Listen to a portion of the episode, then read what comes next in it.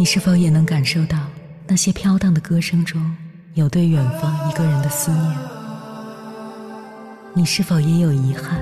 那些装进信封却始终没能寄出去的千言万语？你是否也走过从南到北那漫长的路？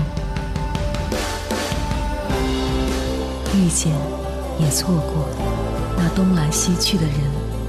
当往事随风，一尘风，凌晨时分，跨越千山万水，讲述和倾听我们的故事。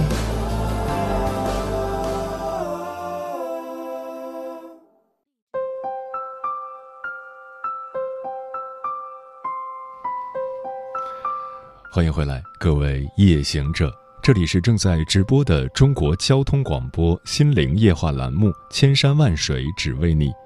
深夜不孤单，我是迎波。我要以黑夜为翅膀，带你在电波中自在飞翔。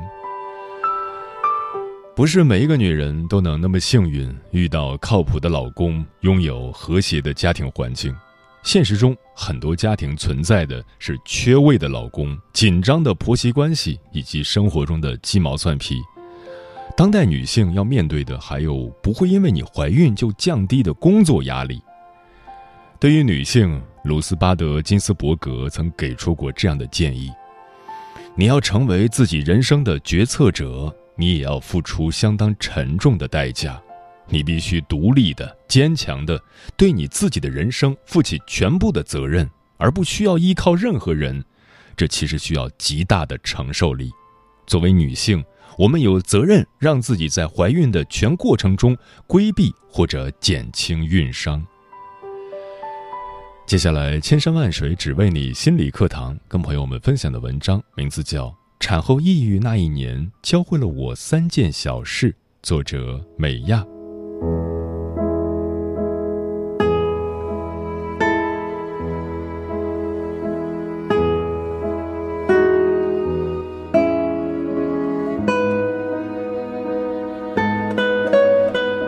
五年前，我顺利产下女儿小巴掌。在孩子快出月子时，却患上了产后抑郁症。带孩子很疲惫的我，夜里开始经常失眠，一边是睡不好、很烦躁，一边还需要强打精神照顾夜醒的孩子。白天也糟糕，情绪时而焦躁不安，时而低落抑郁，每天都有那么一些时刻，忍不住的想哭。抑郁最严重时。我曾拿着尖锐的水果刀在房间里走来走去，恨不得杀死家人，然后再自杀。之前则用水果刀捅破一个枕头。导致我产后抑郁的原因有很多，除了体内激素水平的变化，很重要的一个原因是孩子的睡眠问题带来的巨大压力。孩子白天需要抱睡，不然就是睡十分钟、二十分钟就醒，各种外界的刺激都会影响他的睡眠。比如，窗帘缝隙中的亮光，有些凉的床单，家里人的说话声，隔壁楼的装修声，都会让他醒来。夜里经常是漫长的一小时一醒的节奏。你以为他饿，可是喂奶又不怎么吃。科比是看过凌晨四点的天空，那时作为新手妈妈的我，看过一二三四五六点的天空。最可怕的是黄昏。他的肠绞痛开始发作，经常从六七点钟一直鬼哭狼嚎到十十一点才罢休。为了让她好受一点，我和丈夫两个人需要轮流用飞机抱的姿势不间断地抱她，腰酸背痛几乎贯穿了带孩子的每一天。那个时候天一开始变黑，我就感到恐惧，后背感到一阵阵的紧张。我在生孩子之前从来没有想过孩子不会睡觉，遇到睡渣娃该怎么办之类的问题，所以每天都很慌乱和绝望。还有婆婆不会做饭的问题也让我崩溃。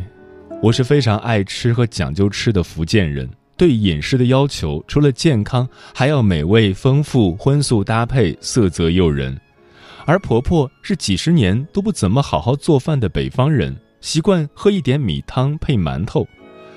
曾经，他因为不知道给外孙做什么吃的，而在厨房里急得掉眼泪。做饭这事对她来说有点像攀登珠穆朗玛峰。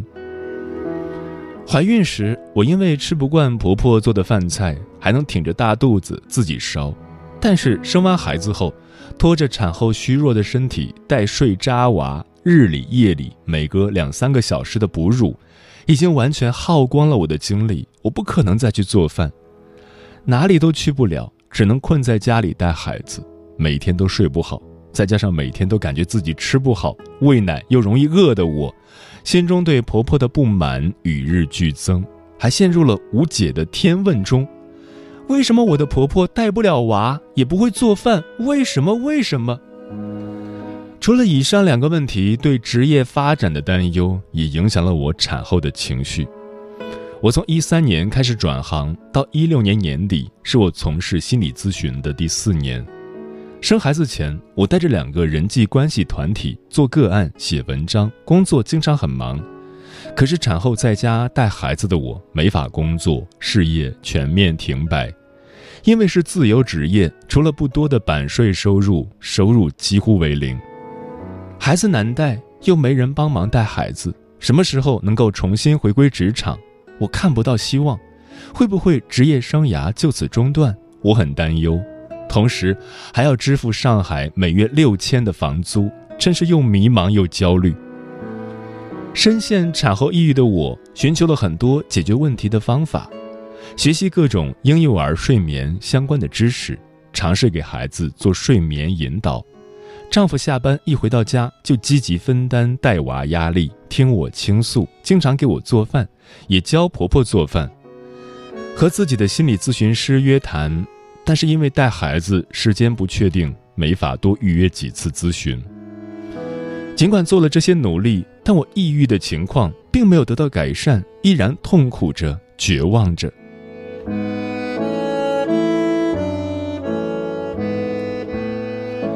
有一天夜里十二点，孩子刚睡了一个小时后又醒来，我喂完奶，哄着他再次入睡，坐在客厅的沙发上，又累又困，可是睡不着，还饿。丈夫去厨房给我煮了一锅黑芝麻汤圆，那是一月底的日子，正值上海的冬天，潮湿且寒冷。我望着窗外的夜色，不知道这样的日子什么时候是个头，绝望的情绪又来了。我抱着丈夫，再一次痛哭流涕。他一边安慰我，一边跑去厨房看汤圆煮好没，之后端着一锅有点糊味的汤圆给我。我一边哭一边吃，有感动，也有深深的无助，眼泪掉进了碗里，在心里告诉自己：再苦再难都要坚持下去，之后一定不会比现在更糟糕了。不知道为什么，那一夜之后，我的产后抑郁症开始一点点好起来。也许一个人到了最绝望、最低谷的时候，就开始一点点往上走了。我开始接受自己面临的全部现实，不再逃避，不再对抗，也不再去追问那些无解的问题，比如为什么我的孩子睡不好。尽管孩子还是睡得那么渣，婆婆做饭也依然不好吃，我也依然没法工作，但是我慢慢的重新开始感受到生活的美好了。请摄影师到家里给孩子拍照留念，不是满月，也不是一百天。而是有意思的，一百一十天留念。开始愿意每天下午把孩子交给公婆一个小时，自己去附近的公园或者绿化带边散散步。开始留意那些家人给予我关心支持的事情和时刻。夜里孩子睡着，我也能跟着一起睡着的次数变多了。我们当时住在上海内环和中环之间的一栋上海老公房的三楼，一家三口住的那间卧室朝南，站在窗边可以看到不远处的小区绿化带里种着一株粗壮低矮的中国樱桃。我开始注意到那棵树的变化，二月底随着气温上升，光秃秃的树干上萌发出花蕾，鼓囊囊的花蕾含苞待放。三月。樱桃树开满了一束粉白的花朵，似雪似云。一阵风吹来，花瓣雨随风飘扬，绚烂极了。四月，短暂的花期过后，樱桃树开始长叶，同时结出一个个绿色的可爱小樱桃。五月中旬，樱桃日渐成熟，粉色、红色的樱桃越来越多，成群结队跑来偷吃的小鸟也越来越多。有一天下午，我推着婴儿车下楼，围着小区绕了一圈，终于来到那株樱桃树下。我要趁着小鸟吃光樱桃之前，摘些樱桃回家。当我摘到一小把成熟的红樱桃，尝到那甜中带酸的滋味，笑嘻嘻地带着战利品回家时，我知道，从寒冬和初夏，我的产后抑郁已经好了大半，那个有活力的自己又回来了。之后的生活，虽然我还会时不时的因为各种育儿的烦恼和压力。感到抑郁和焦虑，但是那种绝望的感觉已经离开我了。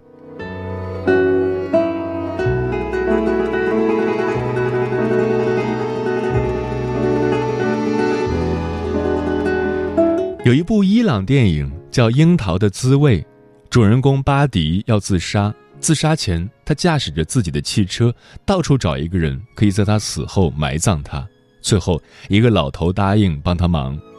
这个老头上车后说了一个自己的故事。他曾经爬上一棵樱桃树，想上吊自杀，后来树枝断了，他没死成。于是他吃了一颗掉落在地的樱桃，那个樱桃的滋味甘甜无比。他从来没有吃过这么好吃的樱桃，他吃了一颗又吃一颗。然后他看到了美丽的落日，还帮助放学的小孩摇晃树枝摘樱桃。那一刻。他突然觉得这一切都很美，就放弃了自杀。所以你知道我工作室的名字为什么叫“汤圆与樱桃”了吗？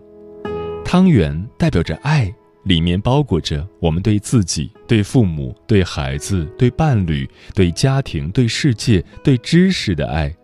有爱就不孤单，有爱就能支撑我们走过漫漫人生路。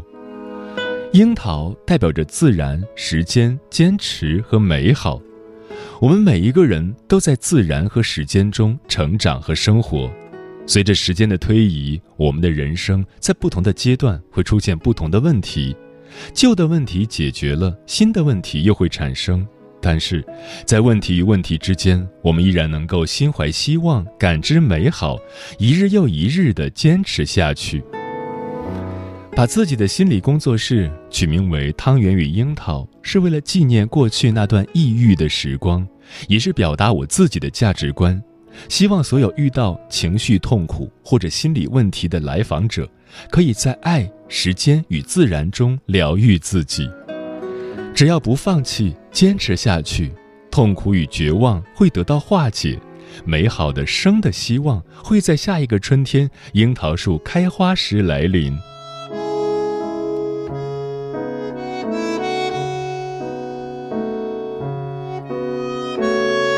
这段产后抑郁症的经历教会我很重要的三件事：一，放下控制，接纳生活的不完美。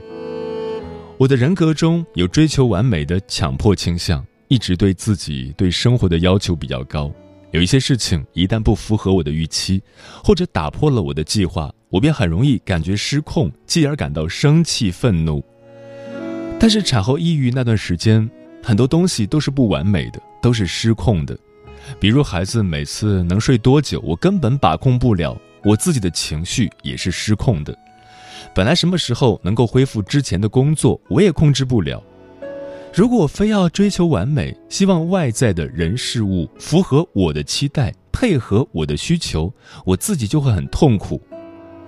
如果我们能够放下心中的控制与执念，接受那些不可改变的，改变可以改变的。我们就会过得更快乐。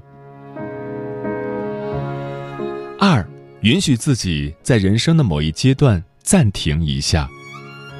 我做咨询时也会遇到一些新手妈妈，她们焦虑和抑郁的部分原因和我当初一样：生孩子之前在事业发展上飞速奔跑，产后因为主要精力放在哺育孩子上，或者身体健康出了问题。总之，因为各种现实原因，没法继续搞事业了。他们一方面丧失了工作带来的价值感，一方面又不愿意接受必须停下来的生活现实，于是内心充满了不甘、失落、迷茫和焦虑。我想对这些独立的事业女性说：每个人的时间和精力都是有限的，做了 A 可能就做不了 B。人生有不同的阶段，在产后的第一年，不要逼迫自己事业和育儿兼顾，允许自己暂停一下，让自己的身心慢慢恢复，同时享受做新手母亲的酸甜苦辣。这是属于你和孩子之间的独一无二的记忆。也会成为你日后生活的养料。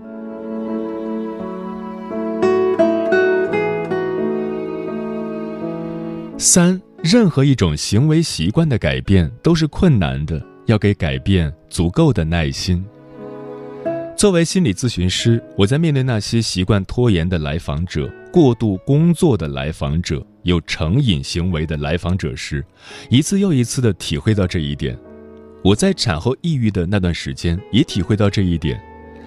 那时面对难带的孩子，我看了一些书，才知道自己的孩子是高需求宝宝，他很敏感，任何一点刺激都会令他感到不安。同时，他精力充沛，睡觉困难，对自己的需求被满足会表现得非常迫切。如果不及时满足他，就会大哭大闹。有好多次，他在半夜两三点醒来，不肯在卧室睡觉，要去客厅玩。如果不被满足的话，就会哭个不停。为了孩子安全感的建立，第一年，我和孩子爸爸采用亲密育儿法，会竭力满足他的各种需要。遇到这种情况，也会强撑着身体陪着他玩两三个小时再睡。就这样熬了下来。在孩子一岁之后，我发现。孩子有了明显的变化，睡整觉的次数变多，情绪也稳定很多，哭的少了，笑的多了，性格也不那么急躁了，和别人相处也变得更容易亲近和建立关系了。就像依恋理论说的那样，有不安全感的婴儿，经过父母用心的陪伴和养育，在十二个月到十八个月左右，就会变得有安全感。再说说我的婆婆，对做饭很害怕又没有做饭天赋的她，在持续努力了两三年后，也获得了很大的改变，可以做出宫保鸡丁、清蒸鲈鱼等家常美食。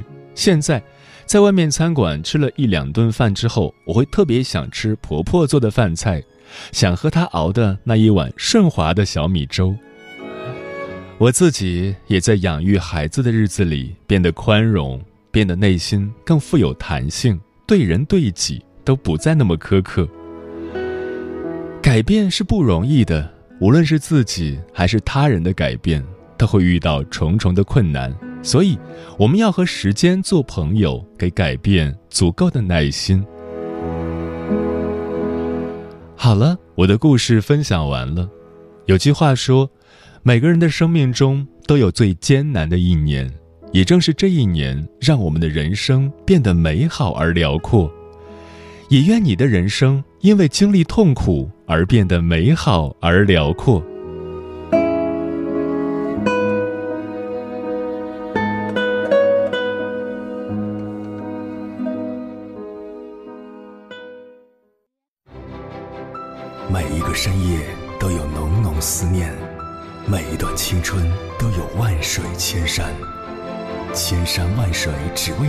为你，千山万水只为你，正在路上。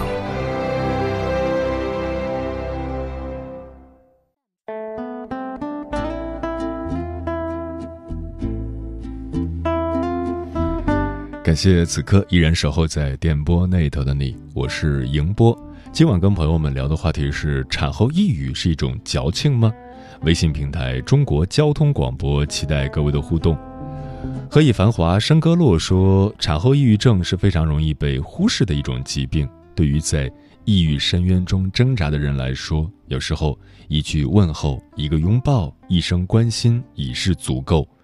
世界上不存在完全的感同身受，但起码我们不要吝啬自己能给予的任何一份关爱。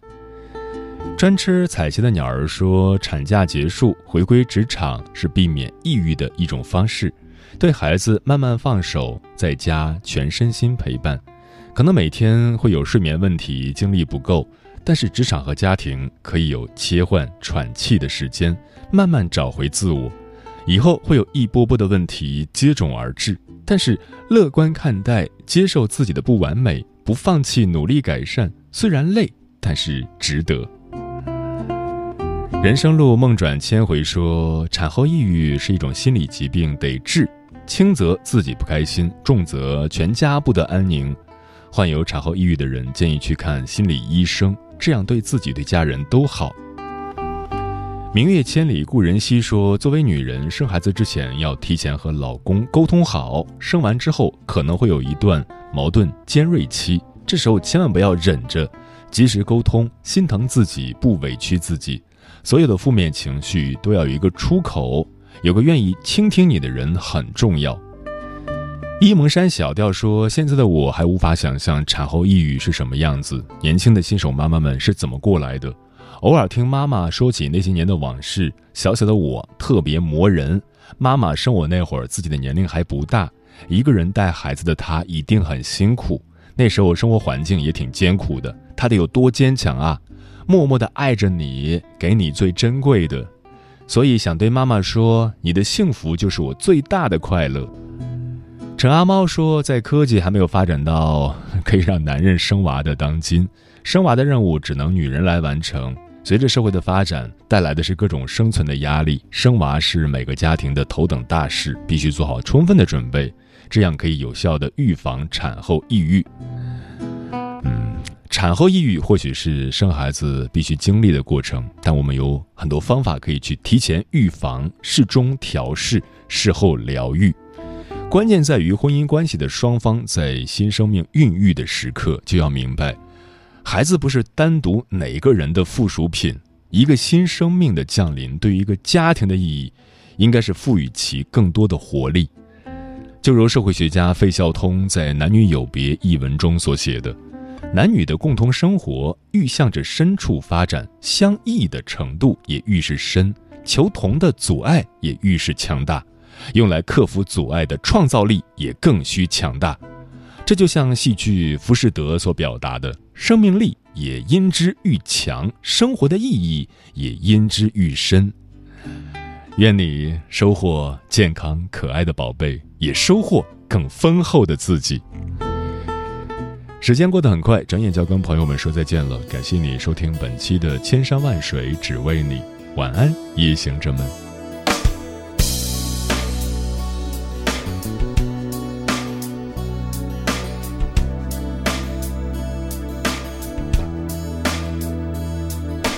你说这次流浪不同以往，它是一次身不由己的浪漫，是一次没有计划的背叛，能不能不算？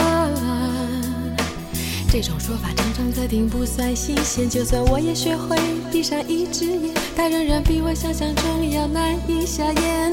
我该怎么演？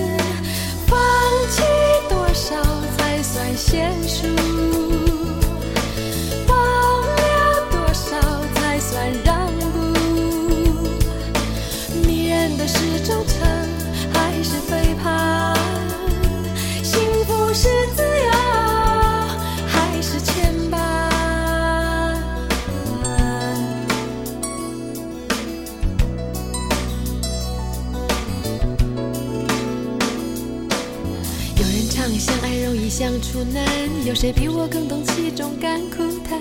闭眼容易，闭嘴太难，一切为时已晚。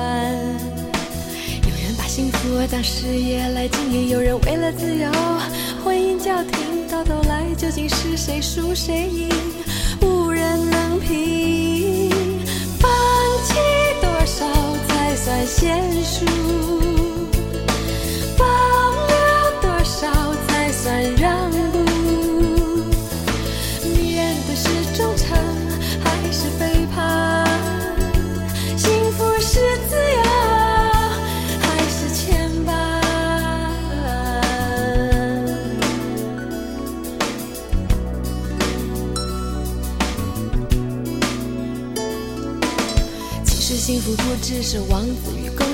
一张明眸暗算的天赋，加上哑巴吃黄连的技术，同甘共苦。就算你是童话里的王子与公主，幸福一样需要灌溉和护。自由是艺术，牵绊也需要一点魔术。我越说越迷糊，放弃多少才算娴熟？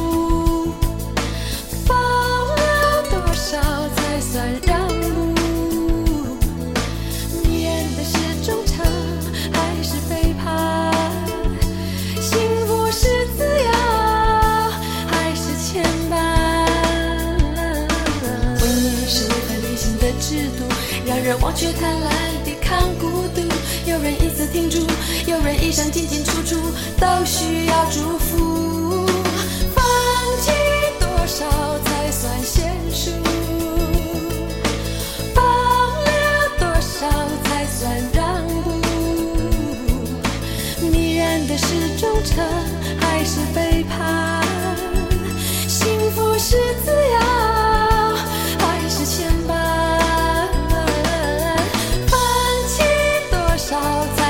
娴熟？保留多少才算让